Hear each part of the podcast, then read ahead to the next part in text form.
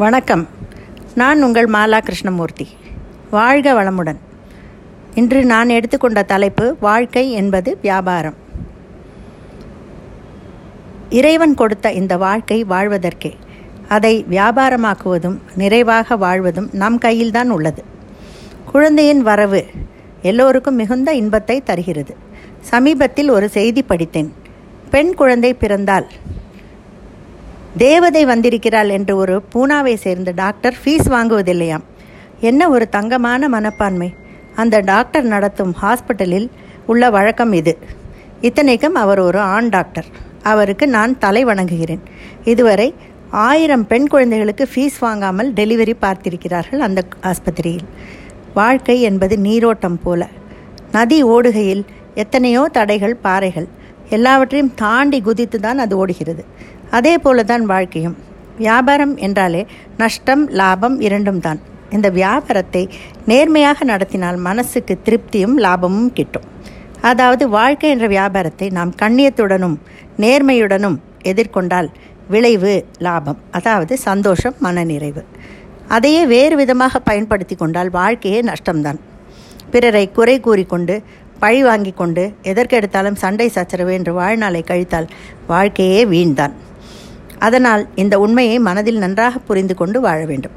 வியாபாரத்தில் எப்படி தரம்தான் நிரந்தரமோ அதே போல வாழ்க்கையிலும் வாழும் தரம்தான் நிரந்தரம். வியாபாரத்தில் பணம் லாபம் வாழ்க்கையில் மகிழ்ச்சி நிறைவு லாபம். வியாபாரத்தில் நஷ்டம் லாபம் இருக்கும் வாழ்க்கையிலும் மகிழ்ச்சி துக்கமும் மாறி மாறி வரும். இரண்டையும் ஓரளவு சமமாக எடுத்துக்கொள்ள தெரிய வேண்டும். சண்டை மனஸ்தாபம் இல்லாத வாழ்வே கிடையாது. அதை போலவே எல்லா தொழிலிலும் போட்டி பொறாமைகள் உண்டுதான். எனக்கு தெரிந்து காஞ்சி பெரியவர் மேல் பக்தி உள்ள ஒருவர் ஸ்வீட் கடை ஒன்றை ஆரம்பித்தார். அதை நடத்தும் ஒரு ஹெட் குக் மீதி இருந்து வியாபாரமாகாமல் இருந்த அத்தனை ஸ்வீட்களையும் ஒன்றாக சேர்த்து புது பெயர் வைத்து ஒரு ஸ்வீட் தயார் பண்ணினார். அதை போலவே மீதி இருந்த சமோசாக்களை பழைய எண்ணெயில் போட்டு புதிது போல் எடுத்து வைத்தார். கடை முதலாளிக்கு தெரிந்து அவர் ஹெட் குக்கை வேலையிலிருந்து நீக்கிவிட்டு வியாபாரத்தையே மூடிவிட்டார். சாரி பிறர் வயிற்றை கெடுத்து வந்த பணத்தில் என் வயிற்றை ரொப்பும் பிழைப்பு எனக்கு வேண்டாம் என்று தீர்மானமாக கூறிவிட்டார். அதோடு நஷ்டமானாலும் பரவாயில்லை என்ற அத்தனை ஸ்வீட்டு சமோசாக்களையும் கொட்டிவிட்டார். நம்மால் பிறருக்கு கெடுதி என்ற நிலைமை வந்தால் வாழ்க்கையோ வியாபாரமோ அவசியம் அதை தவிர்க்க வேண்டும். இந்த ஜன்மத்திலாவது கொஞ்சம் புண்ணியத்தை சேர்ப்போமே. வாழ்க்கை என்பது வியாபாரம் அதில் ஜனனம் என்பது வரவாகும் மரணம் என்பது செலவாகும். போனால் போகட்டும் போடா இந்த பூமியில் நிலையாய் வாழ்ந்தவர் யாரடா? போனால் போகட்டும் போடா. எத்தனை கருத்துள்ள கண்ணதாசனின் பாடல் வரிகள். வாழ்க்கையில் மன அமைதியை விரும்பும் ஒருவன் ஒவ்வொரு நிலையிலும் நிகழ்விலும் விவேகத்துடன் செயல்பட வேண்டும். எது சரி எது தவறு எது முடியும் எது முடியாது என்பதை பற்றி நமக்கு தெளிவாகவும் முன்னோர்கள் நிறைய நூல்களில் சொல்லிவிட்டு போயிருக்கிறார்கள். அவை கல்ப காலத்திற்கும் பொருந்துபவை. ஒரு குறிப்பிட்ட நிலைமையில் சான்றோர்கள் சொன்ன நெறிமுறை எது? மறைநூல்கள் கூறுவது என்ன? உங்கள் மனசாட்சி கூறுவது என்ன?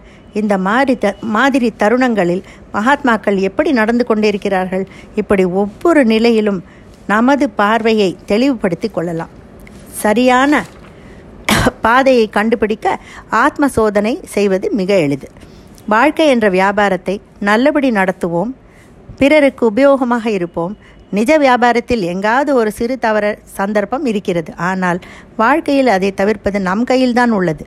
பகவத்கீதையில் அர்ஜுனனுக்கு சொன்ன உபதேசங்களில் இருபது பர்சன்ட் ஃபாலோ பண்ணினால் கூட போதும். செம்மையாக வாழ முடியும்.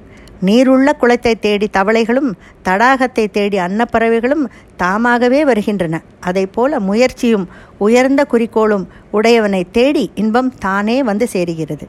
நன்றி வணக்கம்.